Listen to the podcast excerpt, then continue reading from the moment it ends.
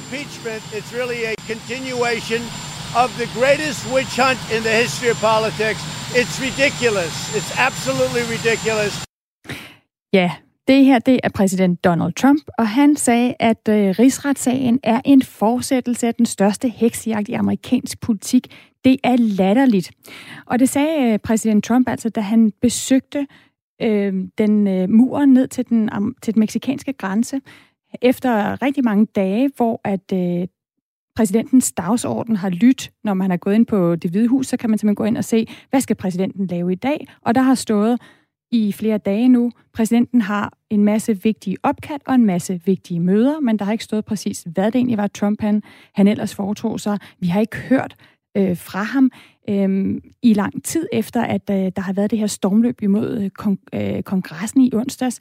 Nu har præsidenten altså været nede og besøge øh, muren, og vi skal lidt, øh, lige om lidt faktisk tale med øh, Jesper Sølk, som jo har dækket USA, har dækket valget i USA, også har været nede med muren om, hvorfor Trump han netop vælger at tage ned øh, til den her mur, som han jo lovede at bygge ved grænsen til Mexico.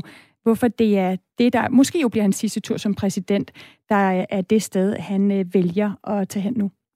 Og i dag, der starter håndbold verdensmesterskabet i Ægypten. Men det har handlet om alt andet end, øh, end håndbold, og spændingen om, hvem der ender med at tage, tage pokalen med hjem. Kap Verde, de har været ramt af syv coronatilfælde. Brasilien har også været ramt af syv tilfælde. Tyskland har fået fire afbud øh, på grund af corona, og Danmark har fået et afbud. Og nu, her, der har øh, to lande altså trukket sig, fordi de har været så hårdt ramt af coronasmitte, at de ikke har kunne stille hold. Det er Tjekkiet og USA. Vi går tættere på håndboldslutrunden, der handler om alt andet end håndbold, og det gør vi klokken cirka kvart i otte. Og så skal jeg også lige minde om, at hvis der er nogen af jer, der sidder derhjemme og er træt af den her nedlukning, og som har svært ved som forældre at jonglere det her med at være en god medarbejder og en god forældre, og måske også en god underviser, når der nu er hjemmeskolebørn på samme tid, så skriv ind til os med jeres øh, spørgsmål på, øh, det er 1424, I skriver ind til, I starter jeres besked med R4. Øh, vi får øh, en kilde med, som kan fortælle lidt om, altså give nogle gode råd til, hvordan man overhovedet øh, kan håndtere det her med både selv at skulle arbejde hjemme og, og have børn i forskellige aldre øh, til hjemmeskoling. Og det er, ja, det er lidt over halv otte. Og i studiet, der er det Stine Krohmann Dragsted og Christian Magnus Damsgaard, som bestemt ikke på nogen måde har meldt afbud til noget som helst, men øh, vi er her helt ind til klokken 9 med øh, de nyheder, som du skal høre i dag. Velkommen til Radio 4 Morgen.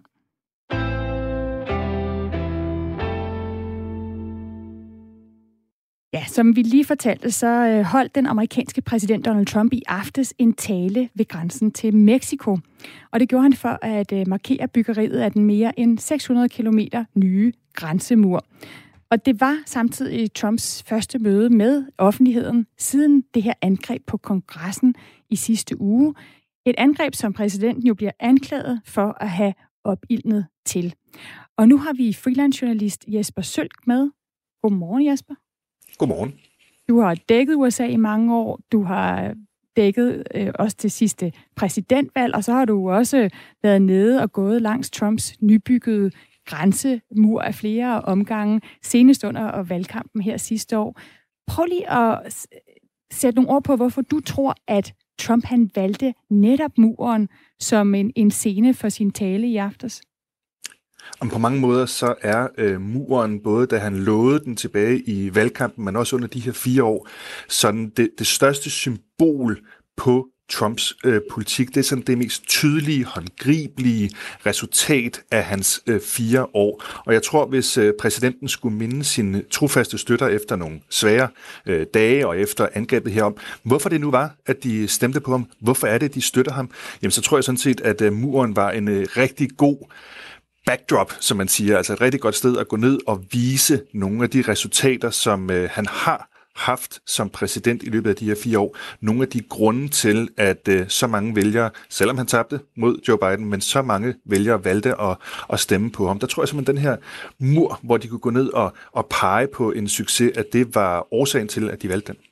Ja, på mange måder så skød øh, det her løfte om muren jo også hele hans valgkamp i gang i sin tid. Altså, der er jo mange af os, der nok kan huske, at han ligesom gik ind i den her guldelevator og kørte ned og gik hen til mikrofonerne og sagde, at han stillede op, jo, og blandt andet talte om, hvordan han ville stoppe øh, meksikanere og andre for at komme over øh, grænsen, som han mente kunne være kriminelle og skabe andre problemer i USA. Det var jo måske hans største øh, politiske løfte i valgkampen i 2016. Har han opfyldt det løfte? Altså man kan sige, at han har opfyldt den ene del af det, øh, til dels i hvert fald. Der var jo en, en del, der handlede om, at Mexico skulle betale for muren. Det har han ikke opfyldt. Øh, det må vi bare understrege. Der øh, lavede han i stedet for sådan lidt en øh, snørklet omvej, hvor at han øh, igennem nogle lidt særregler, øh, der var, to pengene fra det amerikanske forsvar og overførte den til murbyggeriet. Det forårsagede en masse palaver, en masse debat, øh, en masse diskussioner, om man overhovedet kunne gøre det, men det er det, han har valgt at gøre. Er den så blevet bygget, øh, muren? Altså, den er jo ikke bygget hele vejen langs grænsen. Men jeg vil sådan set sige, at han er kommet utrolig langt i forhold til den modstand, som Trump har mødt i løbet af de her fire år til at bygge den. I øjeblikket er vi oppe på, at det er omkring 400 miles af ny mur, der er bygget. Det er omkring 600 og ja, 650 kilometer øh, mur, som er blevet bygget under Trumps embedsperiode, og det er gået rigtig stærkt, specielt her det seneste år. Og så er der så mange, der argumenterer for, at det er sådan set bare sådan noget erstatningsmur. Der var også nogle barriere i forvejen på lange stræk, hvor der er bygget, by, bygget, by nu, øh, bygget øh, ny mur. Men når man går ned og kigger på det, der er bygget i forhold til det, der blev erstattet, så er det altså ret markant. Altså, jeg har været nede og gå øh, langs den her grænse, og tidligere, der var det måske sådan nogle halv meter høje barriere, så man kunne ikke køre en bil hen over grænsen, men det tog få sekunder at hoppe øh, ind over fra Mexico og til USA, og så kunne du prøve lykken for at se, hvor langt du kunne komme ind. Nu står der altså en øh, over 4 meter høj mur i jernstolper, hvor der er støbt beton indeni, og så oppe på toppen er der sådan en, en, en form for barriere, som gør det sværere at klatre over. Det er altså en markant forskel, og det er også det, som, som Trump peger på. Vi har bygget utrolig mange kilometer mur dernede, og det har hjulpet i forhold til den amerikanske sikkerhed på grænsen. Og jo så derfor ikke overraskende, at det er, er muren, som du også øh, fortæller, altså som han vælger til at, at tage ned, som måske øh, det, det, den sidste rejse, han tager på som, øh, som præsident. Jesper Sølk, altså øh, han har bygget meget af muren, siger du, og det, det er øh, en, en øh, stor øh, barriere, der har gjort en forskel der, hvor den, ved, hvor den står. I hvor høj grad har den så, så virket? Altså har, øh, har hans vælgere en opfattelse af, at han også har stoppet den trussel, som, som, som mange af dem jo synes, der er fra dem, der kommer ind over grænsen sydfra? Altså hans vælgere har i høj grad øh, tillid til, at det har været medvirkende til at, at øge sikkerheden, og det også har medvirket til at reducere den illegale immigration. Der er selvfølgelig også en, en række andre tiltag, som han har taget, som også har hjulpet til her. Men bare et enkelt øh, eksempel. Øh, jeg har snakket øh, af flere omgange med en, øh, en kvinde ude i Pennsylvania, øh, som jeg sådan har været tilbage hos, øh, både tilbage i, i 16 og så i 18 og så i 2020. Øh, og hun har løbende sagt, altså da jeg snakkede med hende i 20, 2016, der var hun nervøs. Øh, hun hun, hun boede op i Pennsylvania, man var bange for de mange, sagde hun, illegale immigranter, der kom ind over grænsen, og som begik kriminalitet, øh, som, som gjorde, at det var utrygt at være amerikaner. Så kom Trump, hun følte sig mere sikker. I 2020, der følte hun, nu var der styr på det. Nu, var, nu havde Trump bygget muren. Nu kunne hun godt sove trygt. Nu kunne hun have sin virksomhed. Hun havde en alkoholbutik, hvor hun solgte øl og så videre. Den kunne hun godt have uden at, at gå nervøs i, i seng. Og den tror jeg, den følelse af, at, at præsidenten har ageret, han har gjort alt, hvad han kunne for at beskytte den amerikanske grænse, den tror jeg sådan set er, er ret gennemgående blandt mange Trump-støtter. Så kigger man så på tallene, så kan man se, at de øh, hvad kan man kalde det, sådan øh, enklaver, altså øh, områder af grænsen, hvor at der er bygget ny mur, der er den illegale immigration i de tal, der er tilgængelige, sådan set faldet. Øh, noget af det kan selvfølgelig også have noget at gøre med, at vi har et øh, corona-år, og, og der er ikke så mange arbejdspladser at få i USA. Der kan være rigtig mange faktorer, men, men der er noget, der tyder på, at effekten af muren er der, og at den også er målig et stykke hen ad vejen. Og nogen, der i hvert fald ikke øh, synes særlig godt om, om den her mur, det er jo demokraterne, som har været meget kritiske over for byggeriet, både hvor pengene er kommet fra, og om det overhovedet skulle, skulle gøre en forskel. Hvad vil præsident Biden gøre med den her mur, som nu er, er bygget? Altså, han vil vel ikke rive den ned? Nej, det er jo et af de her øh, sådan lidt kuriøse spørgsmål. Altså, Joe Biden har naturligvis, ligesom mange andre demokrater, været kritisk over for byggeriet af muren. Altså demokraterne siger ikke, at man ikke skal have grænsesikkerhed. De siger bare, at det skal være andre midler, man tager i brug. Det skal være mere teknologi, det skal være flere grænsevagter, øh, i stedet for en egentlig fysisk barriere. Det er det, de gerne vil prioritere. Men det er nok også en, en del af sandheden, at Joe Biden sidder lidt i stillhed, han kan ikke sige det højt, og er glad for den mur, der er bygget. Den vil han naturligvis beholde. Det store spørgsmål kommer til at være, at der er en, en række af af byggeprojekterne nede ved grænsen, som er i gangværende i øjeblikket. Øh, Trump-administrationen har faktisk gået rigtig meget op for farten her i den seneste periode, også med at inddrage øh, privat land øh, i forhold til nogle af de naturområder, der er dernede. Så har man virkelig forsøgt at skubbe noget fart ind i byggeriet. Og det interessante bliver at se, om Joe Biden lader det byggeri, som er i gang, fortsætte. Det tror jeg faktisk, han vil gøre. Men det, der nok ikke kommer, det er, er ny mur. Der tror jeg, ikke, jeg tror ikke, han kommer til at sige, at nu har vi nogle, nogle områder her, som Trump overhovedet ikke nåede at gå i gang med, og dem vil jeg så øh, bygge. Det tror jeg simpelthen ikke, der er politisk holdbarhed øh, for en ny Biden-administration at gøre. Så på mange måder har Trump øh, valgt øh, det perfekte sted, kan man godt sige, til, til at holde den første tale efter øh, det her kaos, der har været i, i Washington D.C. Han har jo så også på den måde også fjernet sig selv fra, fra alt det, der foregår der lige nu. Altså, øhm, han har jo ikke sagt noget øh, siden angrebet på, på, på kongressen i onsdags, siden han så nu stillede sig op foran, foran øh, den her mur. Øhm, hvad, hvad var hans budskab, øh, da han øh, tog ned til, til grænsen med Mexico i forhold til, hvad der er sket i Washington D.C. og hans eget ansvar? Men han øh, afviste jo meget klart selv at have et ansvar. Altså han blev spurgt, da han var på vej ind på flyet øh, på turen ned til øh, Texas, hvor at, øh, han skulle holde den her tale. Så blev han spurgt om øh, sit eget ansvar i forhold til den tale, han havde holdt kort inden det her stormløb på kongressen. Og der sagde Trump, at øh, jamen, rigtig mange havde øh, læst talen, rigtig mange havde analyseret den, og der var ikke noget at komme efter. De synes den var øh, perfekt. Og som jeg også selv øh, beskrev i begyndelsen af det her, at øh, Trump beskriver hele den her proces nu her, hvor der ser ud til at komme en ny rigsretssag mod ham, øh, foranstaltet af demokraterne som endnu en heksejagt, som en fortsættelse af den kritik og den jamen, i virkeligheden urimelige behandling, som han mener, han har fået fra øh, demokraterne. Og det her, det er bare endnu et skridt. Han tager ikke ansvar på sig for de ting, der skete. Han mener simpelthen ikke, det er hans ansvar. Han siger hele den her det sagde han direkte, hele den her diskussion om, at det 25. Øh, forfatningstillæg, som skulle gøre, at øh, hans egen regering med vicepræsident Mike Pence skulle, skulle skubbe ham ud og sige, at han var ikke i stand til at udføre jobbet, at det er slet ikke på tale, og det, det er helt vanvittigt. Altså, der er ikke noget i, i den her Trump, som er begyndt at reflektere over, om han skulle have et større ansvar for de ting, der skete i onsdags. Det er ikke det punkt, vi er på i øjeblikket. Jesper Sølg, tak for den øh, vurdering, både af, hvordan Trump jo har leveret på et af hans øh, vigtigste valgløfter, øh, og hvad han så sagde, da han tog ned til, til muren ved grænsen til Mexico. Det var så lidt. Altså freelance journalist, øh, som har dækket USA i, i mange år, og blandt andet øh, jo også øh, grænsepolitikken, og hvad den har betydet for Trumps øh, præsidentembede. Med det er klokken blevet 18 minutter over syv, og du har tændt for Radio 4 Morgen, som den her morgen beværtes af, af mig, Stine Krohmann Dragsted, og af Christian Magnus Damsgaard. Statsminister Mette Frederiksen og regeringen de vil igen have sat Folketingets arbejde i bero på grund af coronavirus. Øh, og det skal, det skal forløbe gælde frem til, til vinterferien, som altså ligger midt i februar. Øh, det viser et brev, som statsministeren har sendt til Folketingets formand, Henrik Dam Christensen. Ud af 28 allerede fremsatte lovforslag, som øh, skulle have været behandlet i Folketinget frem til vinterferien, der ønsker regeringen altså at udskyde behandlingen af 12 lovforslag til efter vinterferien. Og det sker fordi, at øh, man vil nedsætte risikoen for, at øh, corona spreder sig også i Folketinget. Statsministeren hun gør i det her brev, som hun altså har sendt til øh, Folketingets formand, dog opmærksom på, at det kan blive nødvendigt at haste hastebehandle lovforslag, som altså er relateret til håndteringen af corona. Beslutningen om at lukke ned for Folketinget, det skal øh, behandles i dag på et øh, møde i udvalget for forretningsorden i Folketinget.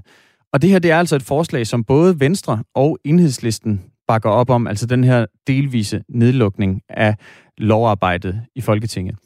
Preben Bang Henriksen fra Venstre, som er formand for Folketingets retsudvalg, han siger, at han lægger vægt på, at den vigtigste del af lovgivningsprocessen, den altså fortsat kan køre videre på Christiansborg.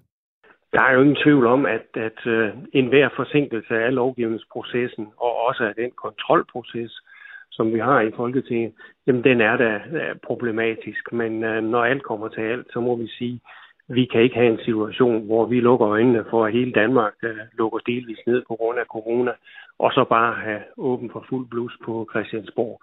Vi må også indstille os uh, på, at uh, det er coronatid og tage de forholdsregler, der er. Sundhedsordfører for Enhedslisten, Peter Velblund, han mener, at Folketinget bør se på, hvordan lovgivningsarbejdet kan fortsætte på en bedre måde, hvis der også i fremtiden skulle komme en, øh, en ny pandemi. Og det er jo naturligt nok i den situation, vi står i lige nu, at øh, vi bliver selvfølgelig også nødt til at vurdere, i hvilket omfang vi kan fortsætte lovgivningsarbejdet under den her nedlukning, fordi der er jo øh, ansatte både i ministerier og styrelser, øh, der skal tage hensyn til, at der ikke kan arbejde på fuld kraft. Så, så i den forstand er det jo sådan set udmærket. Men, men det er klart, at det er et problem, at øh, vi rundt om corona oplever, at, øh, at folketingsarbejdet bliver så presset. Og derfor så mener jeg, at man bør se på, øh, hvordan vi fremover også øh, under en eventuel fremtidig pandemi øh, kan sikre, at man kan øh, fortsætte lovgivningsarbejdet. Partiet, øh, altså enhedslisten, de ønsker blandt andet brug af mundbind i Folketingssalen for at hjælpe til at holde et lavt smittetryk på Christiansborg. Øh, og med støtte fra Enhedslisten og Venstre, så er der altså flertal for regeringens, det vil sige Socialdemokratiets plan. Til gengæld, der er Dansk Folkeparti imod en delvis nedlukning. Det siger gruppeformand Peter Skorb altså til Kristelig Dagblad. Og det er altså ikke øh, første gang, at øh, det danske parlament lukker ned, eller i hvert fald delvis lukker ned. Folketinget de lavede en lignende nedlukning sidste år øh, med samme formål, altså at forhindre spredning af coronavirus. Så forløbet, der, øh, der er det her altså ikke vedtaget endnu, men der er flertal for det i Folketinget, og det vil altså betyde en udskydning af behandling af 12 lovforslag.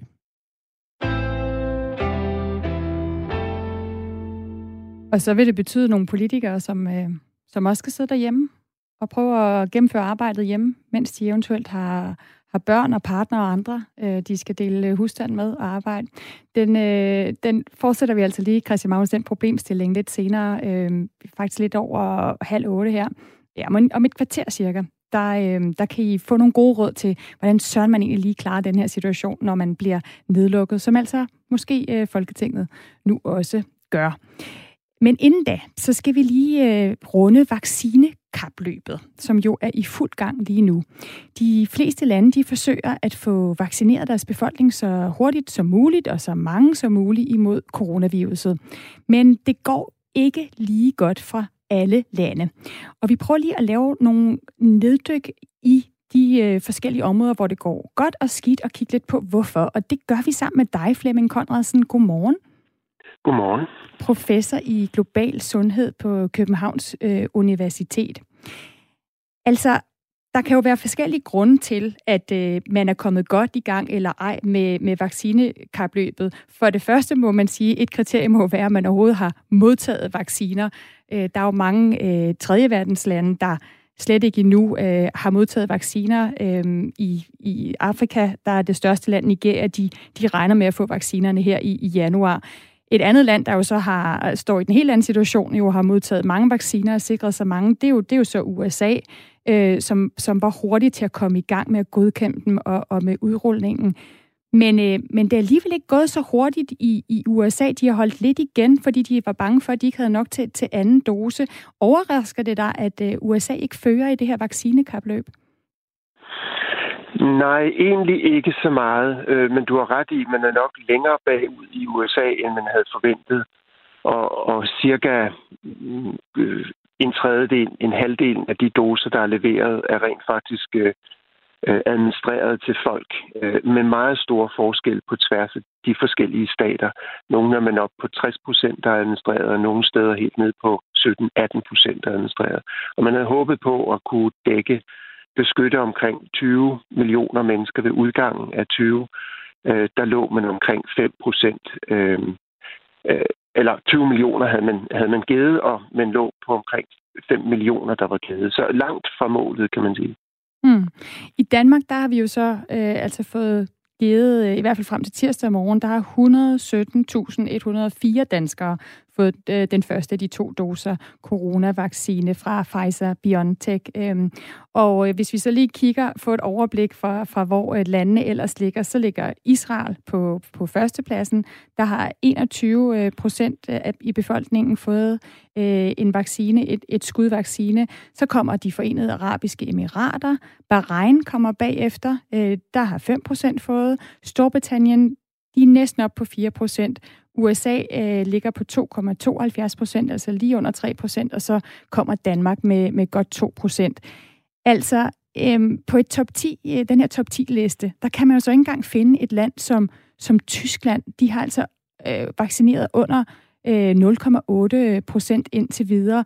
Og man kan sige, hvis et kriterie er, at man overhovedet har modtaget vaccinen, så er et andet kriterie jo, at man har en god infrastruktur. Og der blev Tyskland i sin tid jo vurderet som det land, der var fuldstændig i top, da Verdensbanken og, og nogle øh, hvad hedder det, konsulentbureauer skulle vurdere, hvilken et land ville være allerbedst til at få øh, styr på den her logistik. Hvad er årsagen til, at Tyskland er snublet i det?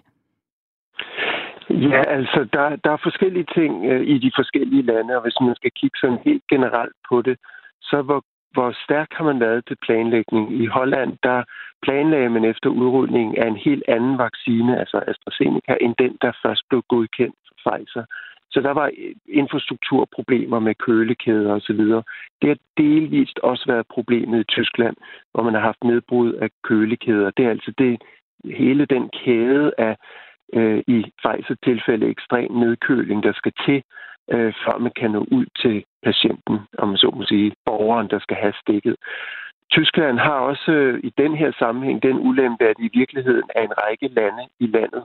Så det har været lidt vanskeligt at koordinere på tværs af de forskellige øh, delstater sundhedsministerier. Der har været nogle koordinerende udfordringer. Der er også øh, et helt andet datahistorik, en helt anden datagrundlag. Danmark er i den her sammenhæng utrolig velstillet ved at have et stærkt registersystem. Vi kan meget hurtigt finde, hvem er det, der er i risikogruppe. Vi kan målrette vores vaccinationsprogram meget specifikt øh, og meget hurtigt danne et overblik over, hvem der skal have vaccinen. Det samme datainfrastruktur er ikke tilfældet i de fleste andre lande, inklusiv dele af Tyskland. Der har også været problemer med at mobilisere medarbejdere sundhedsarbejdere, der kunne, kunne levere vaccinen. Så der har været en hel række planlægningsmæssige udfordringer, som vi skal huske på, man skal håndtere samtidig med, at pandemien kører. Så der er ikke, fordi der er meget overskud af ressourcer i systemet, men, men det er en del af det. Israel, Danmark, Island osv. står utrolig stærkt, fordi vi har en meget stærk digital infrastruktur. Og det skal der til, når du ruller en vaccine ud. Ikke bare finde, hvem der skal have den, men også følge vaccinen i kølekæden, vide, hvor mange der er på lager, vide, hvem der skal have den næste gang, osv. osv. Så det er selvfølgelig et meget kompliceret billede, hvor mange forskellige ting øh, passer ind. Og vi skal også huske på, at nogle lande har opnået en meget, meget høj procent ved at sige, vi giver til en målgruppe plus mange andre. Så det er hurtigt at opnå en høj procent dækning, hvis du går ud i nogle dele af samfundet, hvorimod hvis du målretter det meget specifikt enkelte grupper, som kan være svære at nå, for eksempel folk, der lever i hjemmet og skal mobiliseres hen på et testcenter, det er sværere end nogle andre former for øh, andre grupper at nå. Så det giver mening, altså den vaccinestrategi, man vælger, den kan også have betydning for, hvor langt man er nået i, i det her vaccinekapløb. Flemming Konradsen, tusind tak for at være med til at, at give os et, et overblik over, hvad der er grunden til, at forskellige lande ligger, som de gør. Selv tak. Altså professor i global øh, sundhed på øh, Københavns Universitet. Og Christian Magnus, øh, der, jeg har fundet en, en undersøgelse, som netop, som Flemming Konradsen peger på, at at noget af det, der kendetegner de her lande, der topper øh, listen over dem, der har god succes med udrulning, det er, at de er små, at de har et velfungerende sundhedssystem, og at der ikke er så stor skepsis over for vaccinen. Og lige når man kigger på det, der, der skulle man sige, det er jo noget, vi virkelig, der kendetegner Danmark. Der kunne man egentlig godt spørge, hvorfor Danmark ikke ligger endnu højere i, øh, i den her udrulning af, af vaccinen. Det vi i hvert fald kan sige, det er, at den næste halve time, den skal handle om hjemmeundervisning, den skal handle om håndbold. Skal den også handle lidt om værnepligt? Lige nu så skal den handle om nyheder med Anders Weber. Klokken er halv otte.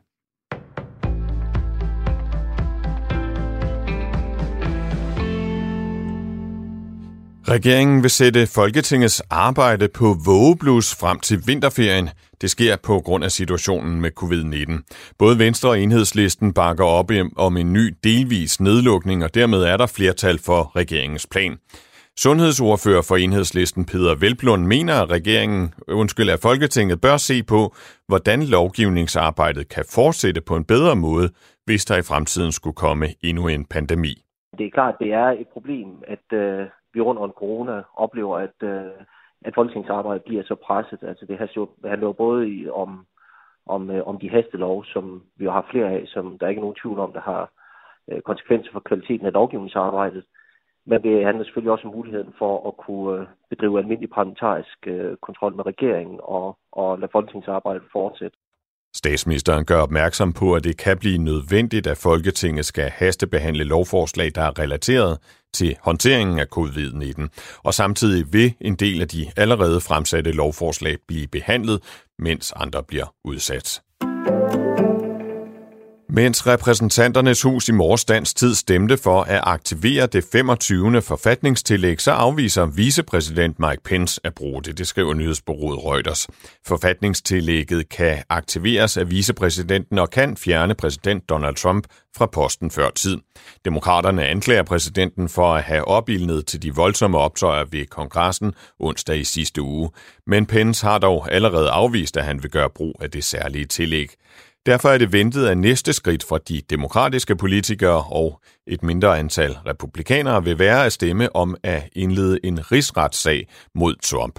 Og denne afstemning kan komme allerede i dag i repræsentanternes hus, hvor demokraterne har flertal, men sagen skal også igennem senatet, hvor to tredjedele skal stemme for, og det betyder, at mindst 17 republikanere her skal vinde Trump ryggen.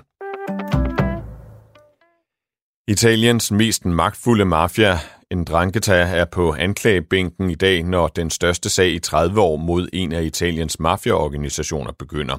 355 personer anklages, skriver nyhedsbureauet AFP. Blandt dem er politikere, embedsmænd og forretningsfolk.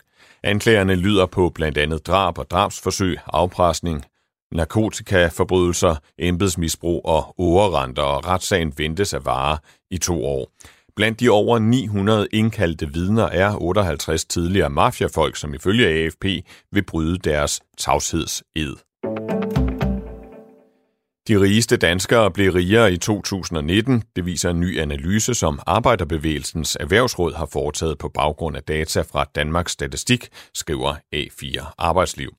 Den gennemsnitlige indkomst for den rigeste tiende del af befolkningen steg nemlig med 35.000 kroner, svarende til 5,6 procent på et år, og samme år steg den typiske danskers indkomst med 1,5 procent. VM i herrehåndbold bliver uden Tjekkiet og USA, der har meldt øh, afbud på grund af coronavirus i tropperne. Trupperne, undskyld. 18 spillere på det amerikanske landshold og 12 tjekker var i går blevet testet positiv for coronavirus, og det er i dag, at VM skydes i gang i Ægypten. Der kommer perioder med sol i dag mod vest, og ellers kommer der overvejende skydevejr og byer mange steder. Først mest som slud eller regn, men efterhånden som sne. Temperaturer mellem frysepunktet og 3 graders varme, og der er risiko for is- og sneglatte veje. Det var slut på nyhederne på Radio 4 i studiet Anders Weber.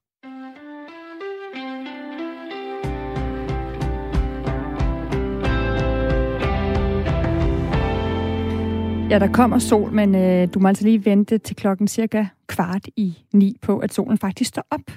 Øhm, det skulle den gøre 8.44 i dag. Men frygt ikke indtil videre, så bare øh, sæt dig ned med en kop kaffe, eller måske langsomt komme ud af fjerne i den dyne, du ligger, og godter dig under. Øh, lyt her med på Radio 4 morgen. Vi er klar til at klæde på med øh, de vigtigste historier i dag.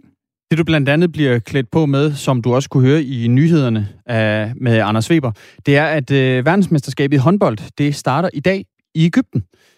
Men det handler om noget helt andet end håndbold. Det handler nemlig om coronavirus, og det gør det, fordi at to lande lige inden starten, som altså er i dag, har meldt afbud. Det er USA og Tjekkiet, som øh, med henholdsvis 18 og 12 coronatilfælde i spillertruppen altså har måttet trække sig. I stedet så indtræder Nordmakedonien og Schweiz i turneringen. Det er med kort varsel. Øh, men det bliver stensikkert ikke sidste gang, at vi har hørt om konsekvenserne af corona under håndbold-VM. Vi går tæt på turneringen og betydningen af, altså betydningen af coronavirusens indtog, øhm, og det gør vi med BT Søren Påske, som altså er håndboldkommentator. Danmark har jo også været udsat for, for et afbud fra Henrik Toft Hansen, øh, som, øh, som lagde sig syg med øh, coronavirus. Det er indtil videre det eneste konstaterede tilfælde af corona i den danske trup, og lad det endelig blive sådan.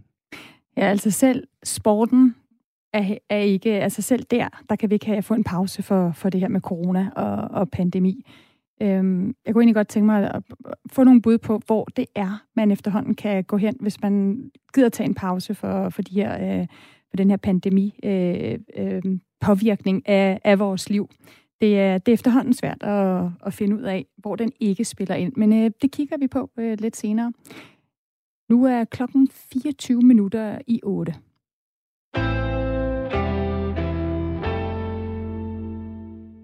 Hjemmearbejde og børnepasning og online-undervisning, det er en dårlig kombination, hvis det skal klares på én gang. Og ikke desto mindre, så er det jo altså den situation, som mange af os forældre står i lige nu, hvor folkeskolerne er lukket, hvor de mindste børn opfordres til at blive hjemme fra institutionerne.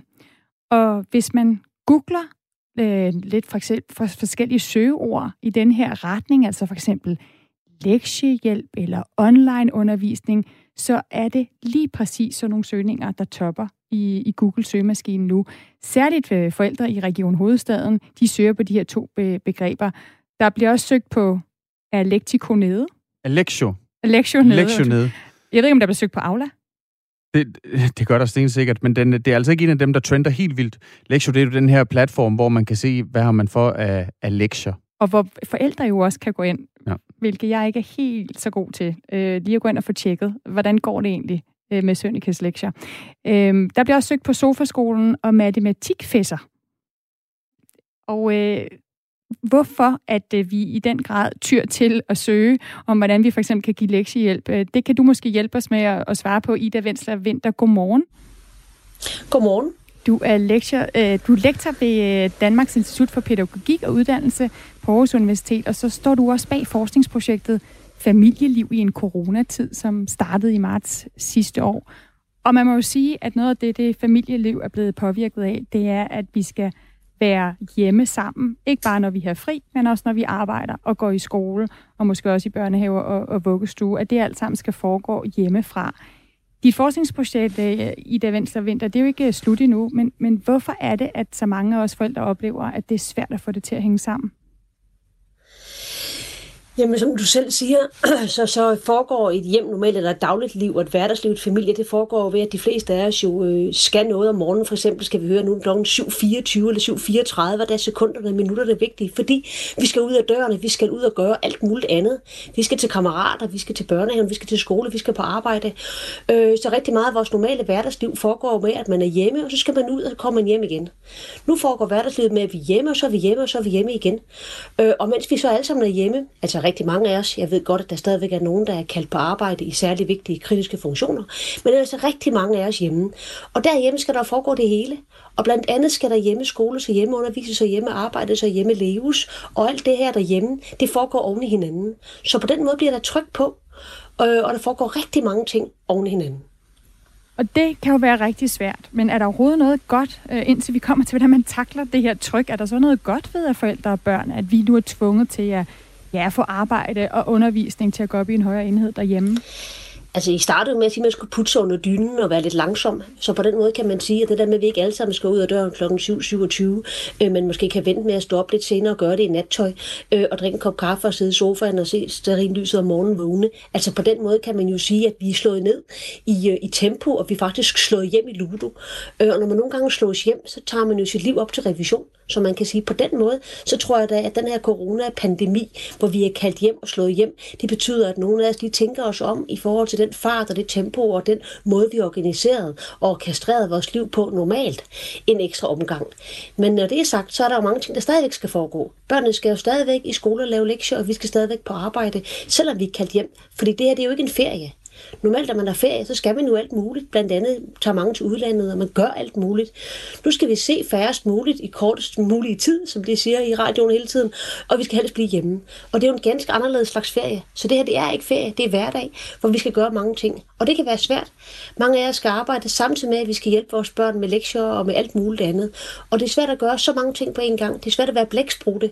Så meget af det her, når man først har gang i hverdagens øh, liv, det kører derudad, selvom det går langsomt herhjemmefra, så handler det jo også om overlevelse. Mm. Øh, man skal overleve både at få lavet det, man skal på sit arbejde, med at man skal hjemme sine børn bedst muligt. Og det er jo ikke sikkert, at man er klædt på til det. Det er jo ikke alle, der har tjek på. Øh, det er derfor, vi har også skoler. Altså, folk er jo professionelle inde i skolerne. Lærerne er uddannet. Vi er jo ikke uddannet som lærere. Og vi er ikke uddannet til den her slags. Så pludselig skal vi jo håndtere vores hjælp. Selvom skolerne gør alt muligt, så bliver man jo bagtrop herhjemme og skal hjælpe på kryds og på tværs. Samtidig med, at man sidder med svære arbejdsting. Øh, og det kan godt være en udfordring. Vi taler altså med Ida Vensler Vinter, som er lektor ved Danmarks Institut for Pædagogik og Uddannelse på Aarhus Universitet, og som forsker i øh, netop, hvordan familieliv i en coronatid ja, hvordan det ser ud lige nu, og hvordan vi kan, kan håndtere det. Og Ida, vi har spurgt vores lyttere, herinde vi skulle have dig på, øh, bedt dem om at skrive ind til os med deres erfaringer med at håndtere øh, det her hjemme, arbejds- og skoleliv, og, og også måske nogle spørgsmål til, hvordan, hvordan, øh, hvilke problemer de har. Og Søren han skriver ind, øh, gode råd ønskes, når man har kritisk arbejde og børn hjemme med ADD, øh, og angst. De er 10 og 12, og den ældste er også øh, selektiv øh, autisme, tror jeg, der står. Med venlig hilsen Søren. Har du et godt råd til, hvis man netop så for eksempel har børn, der måske har nogle lidt mere specifikke krav øh, i forhold til at skulle komme igennem en undervisningsdag, og man også selv har kritisk arbejde, hvordan man kan håndtere det? At nu er jeg jo forsker og ikke rådgiver, så der bliver jeg jo straks, øh, kommer jeg jo straks på udebane. Men noget af det, vi jo kan se, det er jo, at, at folk gør det jo alle sammen så godt de kan. Øh, og selvom det ikke altid er nok, så må man jo ligesom sige, at man, man kan jo ikke gøre det samme. Så noget af det er jo simpelthen at sætte barn i forventninger ned. Det er jo ikke sikkert, at det er nok, men at tro, at alting kan være, som det plejer, øh, det kan man jo ikke. Så man må jo prøve at finde ud af, hvad er det, vi er nødt til at gøre? Hvad er det, det allermest, øh, øh, altså hvad er det virkelig nødvendige, så man sikrer, at det bliver gjort. Og med de, de forskellige problemer, Søren har ridset op, så kan det jo godt være, at der er andre ting, der står forrest end, profik, end en matematikfæsser. Det kan også være, at matematikfæsser i små korte øjeblikke er god som en afvækst. Jeg ved ikke, hvordan, øh, hvordan det fungerer hjemme hos Søren, det skal jeg ikke øh, kloge mig på. Men at prøve at finde ud af, hvordan er det, vi bedst dribler det igennem, så der ikke opstår konflikter hele tiden. Fordi konfliktmaterialet og konfliktcentret er jo meget stort her. Altså det bliver hjemme bliver et epicenter, øh, hvor vi både skal være, øh, intensivere vores forældreskab, han skal intensivere hans måde at håndtere både sit kritiske arbejdsliv på, når han er væk, men også hvad der foregår derhjemme. Så han kan jo ikke øh, fokusere på samme måde. Og det skal han jo selvfølgelig prøve at finde ud af med skolen, med de folk, der er bag hans børn, hvor jeg går ud fra, det er de stadigvæk, men også med hans arbejdsgiver, og prøve at finde ud af, hvordan kan vi håndtere det her, så det ikke bliver Sørens problem og Sørens børns problem, men bliver et fælles problem for dem, der omgiver Søren. Så en af mine i hvert fald kongstanker, det er jo, at vi skal prøve at hjælpe til, at det her ikke bliver individuelle, individuelle familier og individuelle menneskers problemer, men også løftes op og gøres til lidt større kollektiv og fælles problemer. Og det kan være mega svært, men vi må øve os. Ja, hvordan gør man så det? Altså skaber det tilfældigt, altså det gør man jo blandt andet ved at italesætte det. Det gør man jo ved ikke at sidde og putte sig med det. Øh, det gør man jo ved at sige til din arbejdsgiver, jeg har de her problemer, hvordan skal vi håndtere det? Hvordan skal jeg øh, overleve med de kritiske funktioner, som jeg selvfølgelig fortsat meget gerne vil gøre bedst muligt, men der, det brænder på. Så hvordan er det, vi sikrer os, at jeg både kan varetage mine kritiske funktioner, og de børn, jeg har derhjemme, som jeg jo plejer at have udliciteret mine forskellige former for, for, øh, for støtte til, øh, den ikke længere kan fungere. Og så må man tage fat i de undervisere, de lærer, der er omkring børnene og sige, hvordan håndterer vi det her? Hvilke tidspunkter af dagen er der bedst pres på? Og så må vi jo alle sammen lære at acceptere, at vi ikke kan nå så meget, og der er meget, vi ikke kan nå i den her tid og prøve at omlægge. Og det kan jeg helt sikkert forestille mig, at det gør Søren allerede. Så jeg skal ikke være gammelklog på hans vegne, men prøve at sige, hvad er det, man så kan skrue ned på på andre måder, så vi alle sammen overlever Søren såvel som hans børn. Ida Venstre Vinter, tusind tak for at komme med øh, både nogle erfaringer fra den forskning, du har gjort, der også prøver at komme med nogle øh, bud på, hvad, hvordan vi kan håndtere den her svære hjemme, arbejds- og skoletid. Selv tak, og fortsat god dag. I lige måde. Altså lektor ved Danmarks Institut for Pædagogik og Uddannelse på Aarhus øh, Universitet, som står bag det her forskningsprojekt øh, Familieliv i en coronatid, der, der startede i marts, og jo fortsætter. Øh, jeg må sige, personligt så håber jeg, at det er et forskningsprojekt, som øh, ja, altså hvor selve sådan feltarbejdet snart slutter, fordi at vi ikke har en coronatid længere. Men lad os se, hvad der sker. Hej. Jeg har fuld forståelse for, at det er hårdt at arbejde hjemme og passe børn, men der bliver godt nok talt meget om det. Jeg synes, der mangler at blive nævnt os, som stadig går på arbejde, hvor børnene er hjemme. Særligt som enlige forældre er det virkelig svært at få til at gå op. Det mangler lidt at blive nævnt, synes jeg. Venlig hilsen, Troels. Det er en god pointe, Troels kommer med der. Øhm, det er hermed nævnt. Ja, og I kan også lige give et godt råd. Der er også en af jer, der har sendt et godt råd ind øh, til os. Det har øh, Jan øh, fra Diana Lund. Han skriver, vedrørende hjemmearbejde. Vi har hvert vores arbejdsværelse, og børnene har hvert deres værelse, også selvom de øh, er flyttet hjemmefra. Så altså, hvis man kan, hvis man har plads til det, så er det en god idé at kunne sidde øh, i hver sit værelse, så man ikke sidder på skød af hinanden. Klokken er 14 minutter i 8. Verdensmesterskabet i håndbold for mænd, det starter i dag i Ægypten. Håndboldsslutrunden, som øh, Danmark også deltager i, den blev i går ramt af afbud. Både USA og Tjekkiet måtte trække sig på grund af for mange coronasmittede. De kunne simpelthen ikke stille hold. Nu indtræder Nordmakedonien og Schweiz så på USA og Tjekkiets vegne. Godmorgen, Søren Påske. Godmorgen. Håndboldkommentator på BT. Det har jo øh, virkelig øh, sat, en, øh, sat en solid kile ind i øh, afviklingen af håndbold-VM, at, øh, at de her lande har måttet trække sig. Hvordan påvirker corona den her VM-slutrunde i håndbold? Jamen, det gør jo lige nu, at alt er 100% kaos, kan man sige. Øhm, der er intet, der handler om det sportslige. Alt handler om, øh, hvem kan stille hold, hvem kan ikke stille hold.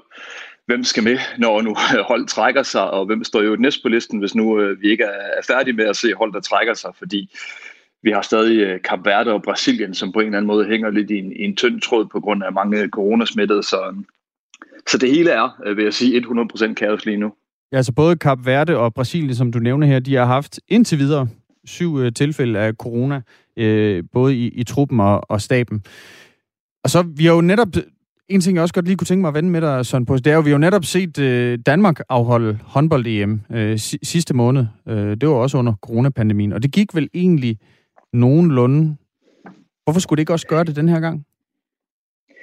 Øh, jamen altså, man kan jo sige, at allerede nu, så er der jo langt flere smittetilfælde, end der var op til, til det her kvinde-EM på hjemmebane, eller på, i Danmark i, i, i december, hvor, øh, som jeg lige husker nu, så var der to serbiske spillere, der blev testet positiv øh, ved ankomst til Danmark.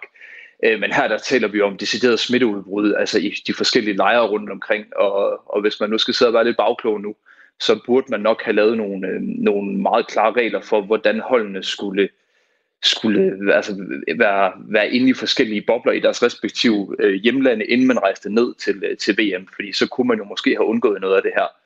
Øh, det er i hvert fald, øh, der var slet ikke samme, de samme problemer øh, forbundet med, med slutrunden i Danmark i, i december, som, som der er nu her i, øh, i Ægypten. Hvorfor har det været så rodet en affære? Jamen, det, det er vel en blanding af, at øh, den her anden bølge jo på en eller anden måde skyller ind over, over os alle sammen i, i hele verden, og øh, at smittetrykket er større lige nu, end, end det var øh, for ja, bare en måned, halvanden siden. Og så fordi, at øh, altså det her med, man, man, man ikke har, altså jo ikke, det har man jo ansynligt ikke taget smitten alvorligt nok rundt omkring i, i de forskellige nationers øh, træningslejre. Altså man har jo ikke været dygtig nok til at isolere sig og til at holde smitten ude, og det er jo så derfor, vi står i, i den her situation. Nu har vi altså set øh, forløbet to hold trække sig. Sådan på, skal, tænker du, at det her VM, det burde have været aflyst?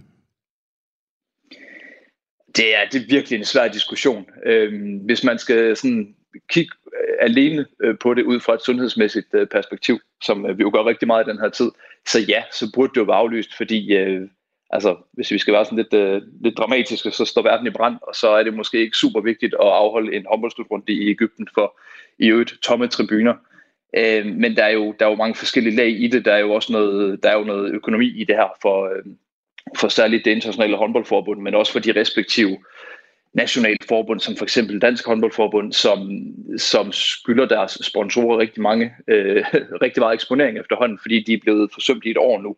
Så det er bare, der er mange ringe i vandet, så det er, altså, det er en svær diskussion. Ja, nu nævnte du selv, at det, det bliver et, øh, et VM med tomme tilskuertribuner. Det var jo sådan set først i sidste øjeblik, at man besluttede at, at afholde kampene uden øh, tilskuer. Hvorfor tog det IOF så lang tid at komme til den konklusion? Fordi man for øh, nærmest enhver pris gerne vil, øh, vil vise verden et øh, flot produkt, og øh, håndboldkampe er øh, flottere at se på og sjovere at se på øh, med tilskuer end, øh, en, en helt tom hal. Det er jo sådan en lille smule kedeligt, hvis nu vi skal være helt, helt ærlige. Øh, og så er der også det element i det, at IHF's præsident, han hedder Hassan Mustafa, og han er øh, Ægypter, og det her, det er sådan hans øh, forløbige øh, hvad man siger, øh, kulmination på, på 20 år i spidsen for IHF. Og han vil rigtig, rigtig, rigtig gerne have, at øh, det her mesterskab, det kommer til at tage sig flot ud. Øh, så derfor så, øh, så, er det, så er det i hvert fald ikke kun de sundhedsmæssige ting, der har fyldt noget for, for IHF i den her, den her optakt til slutrunden. Hvis vi skal tale lidt om de forhold, som de danske spillere er, er indlogeret under. Altså, hvad er det for nogle forhold, spillerne har under det her håndbold-VM? Jamen, det er jo en, en total isolationsboble, de bor i på et hotel øh, nede i Cairo, øh, sammen, med, sammen med fem andre hold, så vidt jeg husker. Øh, og, og altså, der, der er ligesom hårde restriktioner for, hvad man må og hvad man ikke må, og man må, man må ikke forlade hotellet. Altså simpelthen, der, øh, det er jo så for at sørge for, at smitten ikke kommer ind. Så skal spillerne være øh, inde på hotellet, og de må ikke gå i bad for eksempel efter kampene i hallen, øh, også af, af smittehensyn. Øh, det kan man så diskutere, hvor, hvor meget mening det giver, når nu at alle de samme mennesker, de er sammen med i hallen, også dem, de er sammen med i den der isolationsboble. Der bor jo også journalister og frivillige og dommer og hvad vi ellers har, der, der er involveret i sådan en slutrunde her. Altså for ligesom at sørge for, at alle bliver testet øh, grundigt, når man kommer derned, og bliver testet løbende undervejs, og så, så sørger man for, at, og at folk ikke må bryde den her boble. Kan Danmark, øh, hvis det bliver nødvendigt, indkalde øh, nye spillere, så frem vi skulle blive ramt af, af corona i, i den danske spillertrup? Mm, det kan man principielt godt, men ikke rigtigt i virkeligheden, som, som jeg har forstået det. Jeg har faktisk talt med landstræner Nikolaj Jacobsen omkring det der, øh, og de har jo taget 20 spillere med derned, og der må være 16 i truppen ad gang. Det er for ligesom at være sikker på at have nogle, øh, nogle spillere, som man kan tage ind, hvis der sker ja, øh, enten coronasmittede skader eller øh, altså, og så videre undervejs.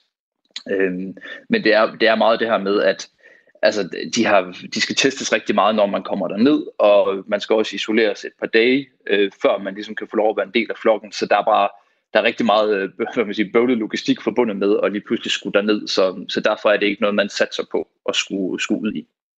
Kan corona ligefrem komme til at afgøre, hvem der ender med at vinde øh, VM? Det kan den jo desværre godt. Øhm, altså Danmark er jo, hvis man kigger på det, bookmakernes favorit for eksempel, men, men hvis nu øh, vi her efter en, øh, en 3-4 kampe, så lige pludselig så bliver Niklas Landin og Mikkel Hansen smittet med, med corona, så, øh, så vinder Danmark ikke VM. Det vil jeg godt, øh, det vil jeg godt garantere.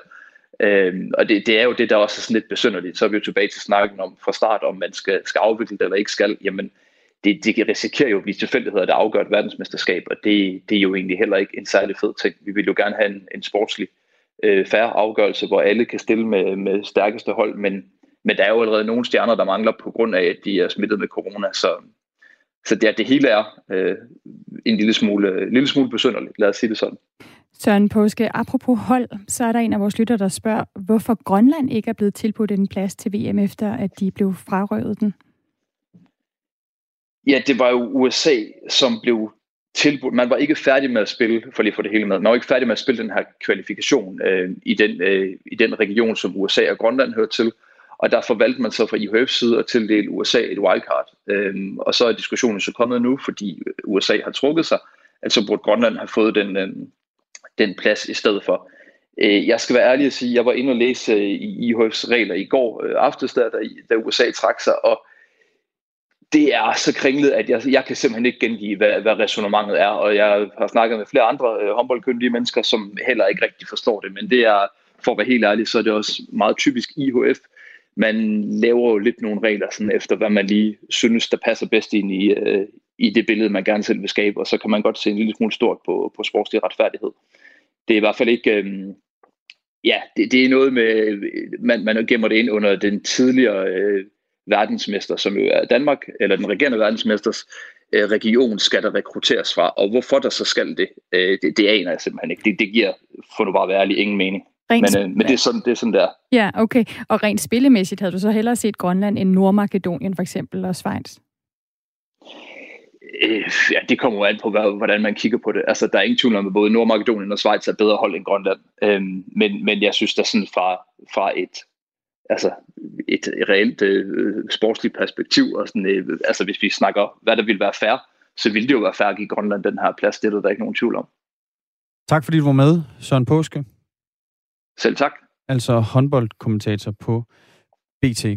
Klokken 20 øh, minutter over 8, der taler vi med Dansk Håndboldforbunds generalsekretær Morten Stig Christensen og spørger ham, hvorfor det er så vigtigt at afholde det her verdensmesterskab, som jo altså starter i dag, og så løber ind til søndag den 31. januar.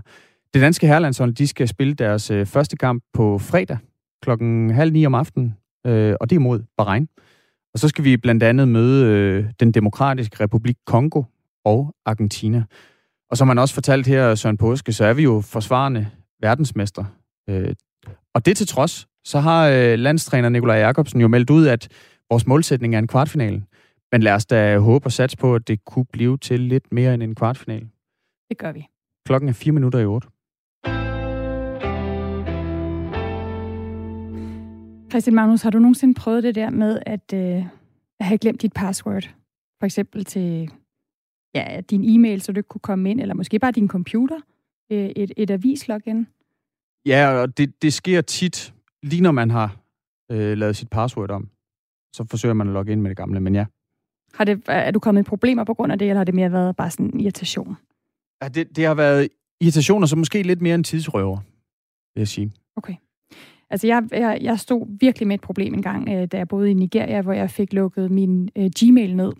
Øh, jo nok, fordi jeg boede i, i Nigeria, øh, som ikke har det bedste ry øh, øh, hos øh, Google og Gmail. Øh, og når man først får lukket sin e-mail-konto ned, så kan man simpelthen ikke øh, komme på igen. Altså, man har simpelthen ikke øh, som bruger retten til at, at få den åbnet igen, også selvom at øh, jeg jo på ingen måde var øh, synes jeg i hvert fald selv, en, der var ude på at, at snyde øh, nogen for, for penge eller noget andet, som, øh, som andre, der sidder og skriver for Gmail i Nigeria, måske er. Men øh, jeg har endnu mere ondt øh, af øh, en tysk computerprogrammør, som lige nu har glemt øh, sit øh, password. Og det er altså et password, som kan give ham adgangen til 1,5 milliarder, øh, undskyld, millioner danske kroner. Er det... Nej, undskyld, 1,5 milliarder er det faktisk. Det er 240 millioner dollar. Det må være omkring 1,5 milliarder. Kan han ikke, øh, er der ikke sådan et eller andet sted, hvor han kan logge ind og skrive sin mail og sige, jeg har glemt mit password, og så får han tilsendt et nyt eller nulstillet sin adgangskode? Nej, det er, altså det, det er simpelthen sådan, at han, øh, han har udviklet i sin tid, for, for 10 år siden, der udviklede han et, et computerprogram, eller et videoprogram, og det fik han nogle bitcoin for, for. Og dengang, der var de ikke særlig meget værd. De var en, øh, en 2-6 dollar hver, øh, hver af de her bitcoin. Og øh, dem havde han fået 7.000 af, og nu er de jo altså rigtig meget mere værd. Altså, de ligger på omkring... Rigtig øh, meget mere, det er den helt rigtige betegnelse. De, de er stedet helt ekstremt. 34.000 øh, øh, dollar for en bitcoin. Så hvis man har 7.000 af dem, så er det jo en hel del penge, og dem ved, vil Stefan Thomas altså gerne have, have adgang til. Men han har simpelthen øh, glemt sit øh, password til at komme ind på den her bitcoin-konto. Han har 10 forsøg, og han har brugt 8 af dem. Og hvad så? Altså, øh, så, så, så kan han aldrig nogensinde øh, få adgang til, til sine aktiver? Det, de er tabt, hvis han, øh, hvis han simpelthen ikke kan komme i tanke øh, om, om det her password. Så det er jo nok en god idé at have, at have skrevet det ned. Der er måske hjælper at hente. Øh, det er blevet, øh, den her historie har spredt sig på de sociale medier, hvor blandt andet øh, Alex Stammer, som jo er sådan, måske nogen, der kender ham, han er en ret kendt øh, græsk-amerikansk øh, computervidenskabsmand. Han har skrevet ud på Twitter, Altså, hvis du har så mange penge låst inde i bitcoin, og du har 10 øh, gæt med, til dit password, så, øh, så lad være med at begynde at gætte og bruge 8 af dem. Altså hellere betal sådan en som mig. Giv mig for eksempel 10% af det her, så skal jeg nok hjælpe dig med øh, at finde ud af, altså simpelthen hack ind og finde ud af, hvad dit password er. Det, var, det synes jeg var en, øh, en flink hjælp. Men også en, øh, en velbetalt, fremstrakt hånd det må man sige, så det kan være, at uh, Stefan Thomas, som altså den her tyske computerprogrammør hedder, som sidder og river sig selv lidt i håret uh, lige nu over ikke at kunne huske et password, at han skulle ud og forhandle med, uh, med nogle af dem, der er gode til at, at hacke sig ind og finde password til for eksempel bitcoin-accounts. Skal vi lige hurtigt nå at sige, at øh, ja, efter nyhederne, der, kan vi, der taler vi med forsvarsminister Trine Bremsen. Jeg blev så optaget af den her konto, at det, det glemte jeg helt, men det er vigtigt. Og det, skal, det handler om uh, ligestilling i værnepligten. Skal mænd og kvinder ligestilles i værnepligten? Det er lige efter nyhederne.